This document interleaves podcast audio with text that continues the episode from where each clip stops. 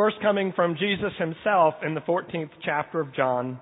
Jesus answered, I am the way and the truth and the life. No one comes to the Father but by me. And then we hear this from Paul, who's writing about Jesus to the Colossians in chapter 1, verse 17. He says of Jesus, He is before all things, and in Him all things hold together. This is the word of the Lord. Thanks be to God. Be seated, please.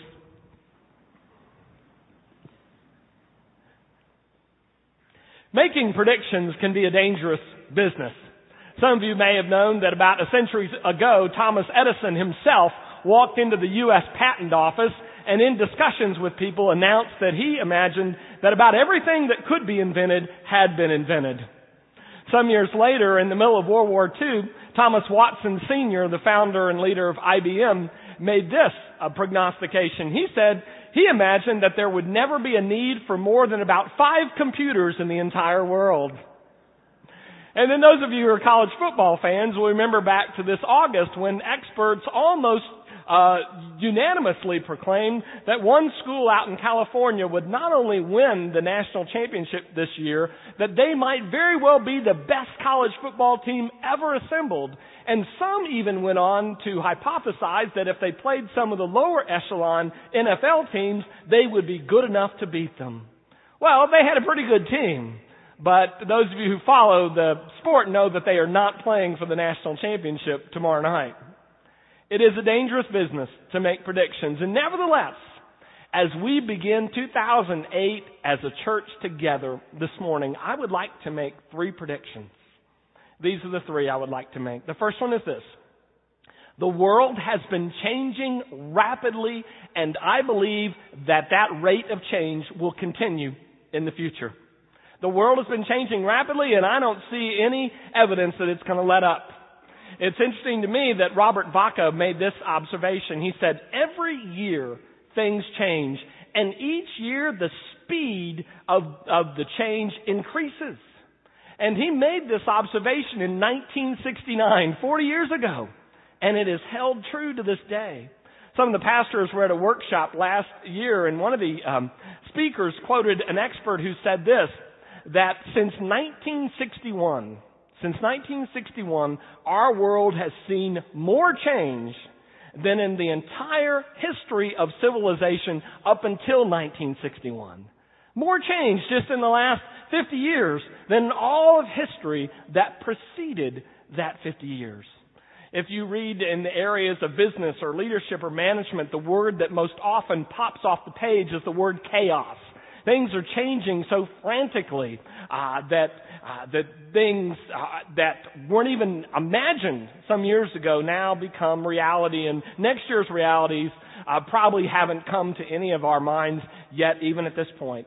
And I've been watching the Iowa caucus and the New Hampshire debates, and, and, and we've heard that people are calling for change, but I would say to you, it's not because things aren't changing.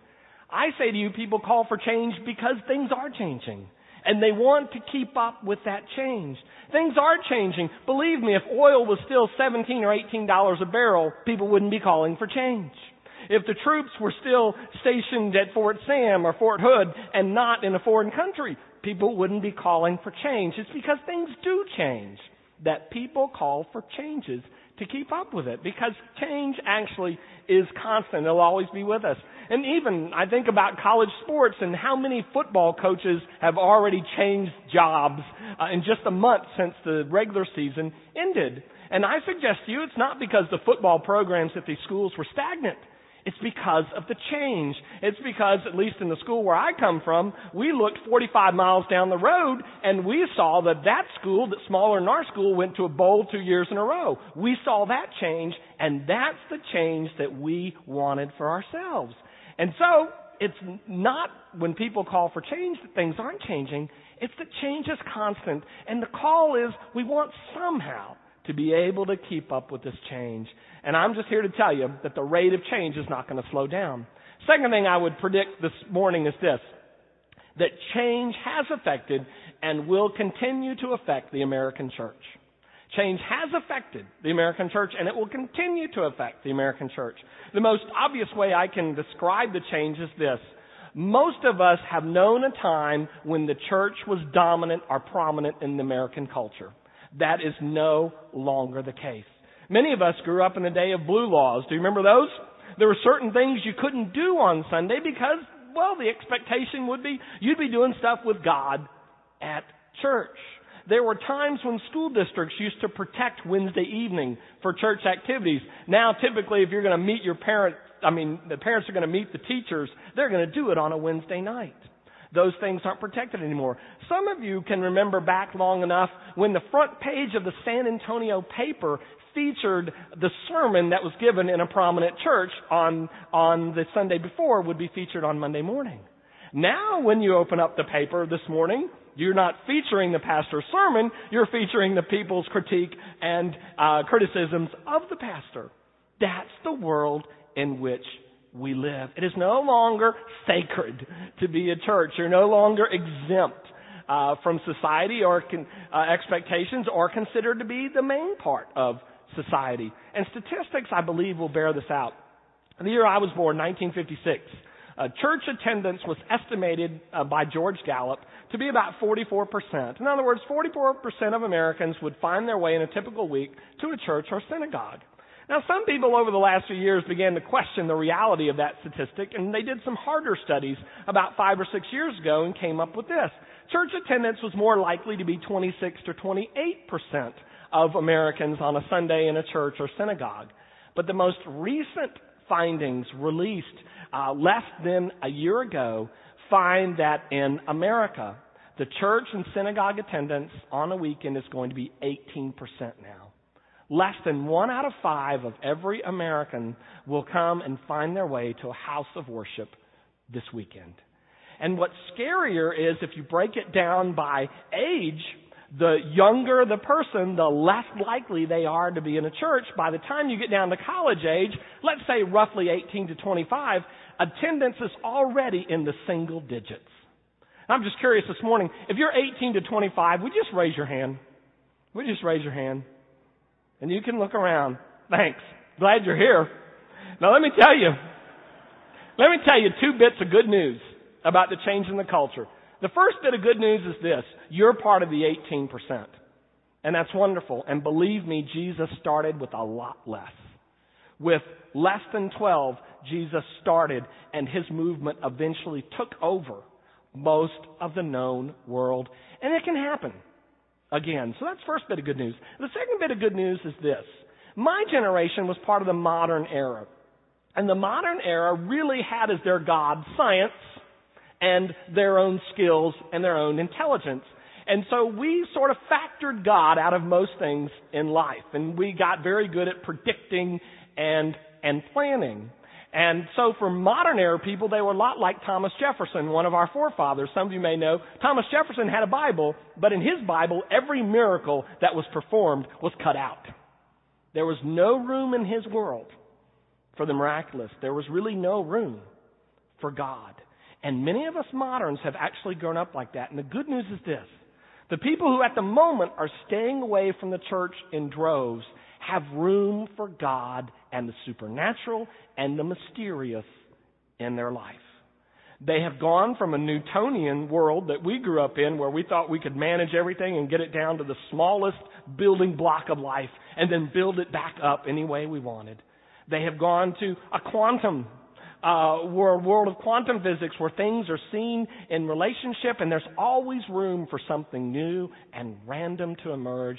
And in their lives, I believe there is room for spirituality and more importantly, there is room for God. Final prediction. I believe that for the church to be the instrument of God that the church needs to be in the 21st century, the American church will need to change. I believe we will need to change. Let me tell you, this experience may resonate with you, but an experience I've had since about Thanksgiving is, I started to notice that things were a little different. I, I, I was, you know, eating a little bit more um, uh, while socializing, making a little less time for exercise, and I started to notice I didn't feel quite as good. And then I started to notice some of the clothes, well, they weren't quite fitting the same, and I was getting a hunch or a sense that something was changing. Well, January 1st, I got on the scale, and I was horrified to have that sense confirmed. Things had changed. Well, here's what I want to do for you this morning, and it may seem a little rough, but I want to put the American church on the scale. Let's just weigh it for a minute. Let's just weigh it, and we're going to weigh it in a 60 year period because I think there's a couple statistics, two that'll, I think, tell the tale for us. Let's go back to really the beginning of the Billy Graham era, 1948, and God has used Billy Graham in wonderful ways, and and there, since then we've seen football stadium crusades, we've seen campus crusade, we've seen intervarsity, we've seen the rise of the megachurch, we've seen better organs and and finer tuned guitars and, and praise of Christ. But what has it done? Let's look at the scale. Two statistics. You've heard me use them before. Number one is this that in the last 60 years, since the Billy Graham era, 48 to 2008, we'll say today, there is not one single percentage point different of Americans who have a personal relationship with Christ than had one in 1948. All the money, all the countless hours, all the efforts, all that we've done, and the results are essentially the same. One other statistic you've heard me use a few weeks ago. Studies indicate that compared with about 1948, 1950, that the amount of money that, that Americans give, adjusted for inflation, to charity has not changed one iota. We are no more generous than we were 50 years ago. And this, startling enough, our church, I believe, being one of the exceptions, that actually Americans give 33% less to churches than they did more than 50 years ago. Put in the scale and weighed, it seems to me that we have got a problem. And I would like to say that it boils down, in my mind, to two things. Number one is this we are struggling to attract as many people to our church as we used to attract in America. And number two, the people we attract aren't changing to become more like Jesus. It's just, it's just the bottom line. And here's my thought that the American church needs to change and that we at Alamo Heights can be a big part of that change. That we have within us hope, the gifts from the Holy Spirit and the people to do things in a manner that is different. That can help us in the chaotic days and changing days in which we live be more the instrument of God. So this is what I want to do. Over the next five Sundays, I'm going to suggest five not specific changes. Because the world changes so quickly that if I gave you a practice, it might be outdated by Thursday. But I'm going to suggest five directions in which the church needs to move, I believe, in the years ahead. And the first one I'll just spend a minute on this morning is this. I believe that starting now and for the immediate future that what the American people need from the American church is not better programming. Not better programs. We have wonderful programs for our children, our youth, and our senior adults, and everybody in between. We don't need more and better programs. We already have them. We do not need better practices or, or practicing other things.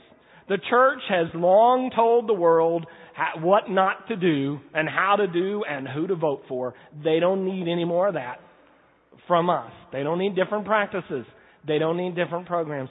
And they don't need better principles and newer principles. And that hurts because quite frankly, I've made a living out of principles and sharing them with you. Here's how you can have a better marriage. Here's how you can raise your children. Here's how you can get more out of your Bible study. And I don't believe what the world needs are more principles from us. I believe what the American people need from the American church is this not a program, not practices, not a principle.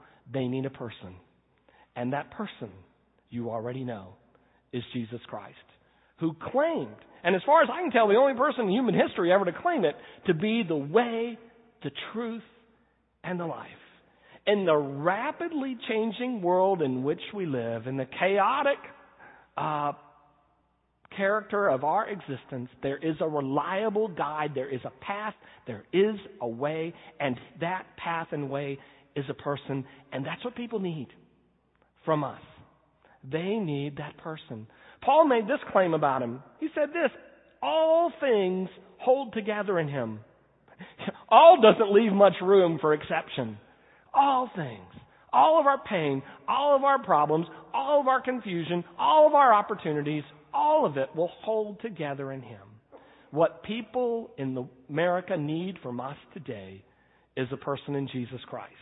Now, I believe that three things have to happen, and I want to share those with you this morning. The first one is this I believe that you and I need to know that Jesus loves us unconditionally, that it starts there. I just ask, do you know that? Or do you think there is something you still have to do to be acceptable, to be significant, to be valuable? Is there something you've left undone? If you believe that, then you don't know the love of Christ in your life. And, and I know that because I slip into that all the time. There's a very respected man of God from England that visits our church on occasion, and I respect him so much. About a month ago, I asked him to pray for me while he was here, and he did what I thought was the oddest thing. He, he held my face in his hands for it seemed like 10 minutes. I, I guess it was only 30 seconds, but it just seemed forever. And then this is what he said to me one sentence. He said, I think this is from God. And then he gave me one sentence. He said, You don't have to prove anything else. That's all he said. Do you know that about your life? That you don't have to prove anything else? That you're loved by Jesus? It starts with knowing Jesus' love. Second thing. Second thing is loving Jesus in return. Would you say that you love Jesus more than anything or anyone? You know, sometimes at the end of the day, I can reflect on the decisions I made and the actions I took and actions I didn't take. And what they usually say is, I love myself more than anyone else. But what, what America needs is people who love Jesus more than anything else and want more than anything else to be like him. Would you say that it is the goal of your existence when you get up in the morning till you go to bed at night to be more like Jesus and to love him more? And then finally, thirdly, America needs for us to love the people Jesus loves. To love the people Jesus loves. Whether we like them or not. Whether they are like us or not. Whether they will come to us or not. We need to know that we are loved. We need to love Jesus and love others in return. I don't have anything more specific than that. I don't have a five point plan in specifics. I don't have some new program that's going to send us in the neighborhood and, and, and turn it upside down. I don't have that. And if I had it, it, it, it would be out of date within a few months. But what I've got is a direction, and the direction is Jesus. I am encouraged by the writer of The Little Prince, Dupree, who said this. He said, If you want to have people build a boat and you want to teach them to build a boat, he said, don't organize them into teams and have some collect the wood and some cut the wood and some put the wood together. He said, if you want people to build a boat, teach them to love the open sea. I can't tell you exactly how to be the church in this rapidly changing world. All I can tell you is know that you're loved. Love Jesus. Love others. In return, and whatever we build will be more than enough to sail the rough seas that are ahead.